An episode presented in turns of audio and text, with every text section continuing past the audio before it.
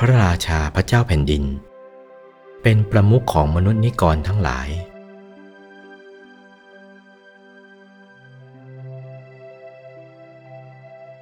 ราชามุขังมนุษย์สานัง พระราชาพระเจ้าแผ่นดิน เป็นประมุขของมนุษย์นิกรทั้งหลาย หมดประเทศไทยหมดทุกๆประเทศ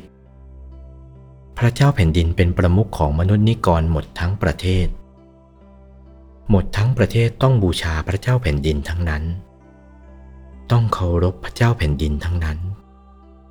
ต้องนับถือพระเจ้าแผ่นดินทั้งนั้น ต้องยำเกรงพระเจ้าแผ่นดินทั้งนั้น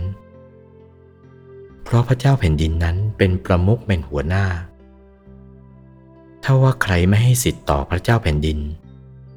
รู้อำนาจพระเจ้าแผ่นดินดูถูกพระเจ้าแผ่นดิน ไม่ประพฤติดี ประพฤติผิดบาทบทกฎหมายของพระเจ้าแผ่นดิน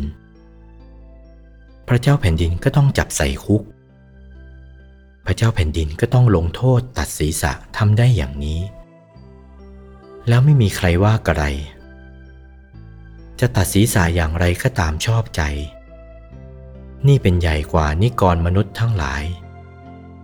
อย่างนี้ หมดทั้งประเทศพระเจ้าแผ่นดินเป็นประมุข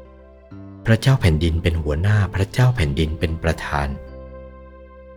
นี่เป็นข้อที่สามโอวาท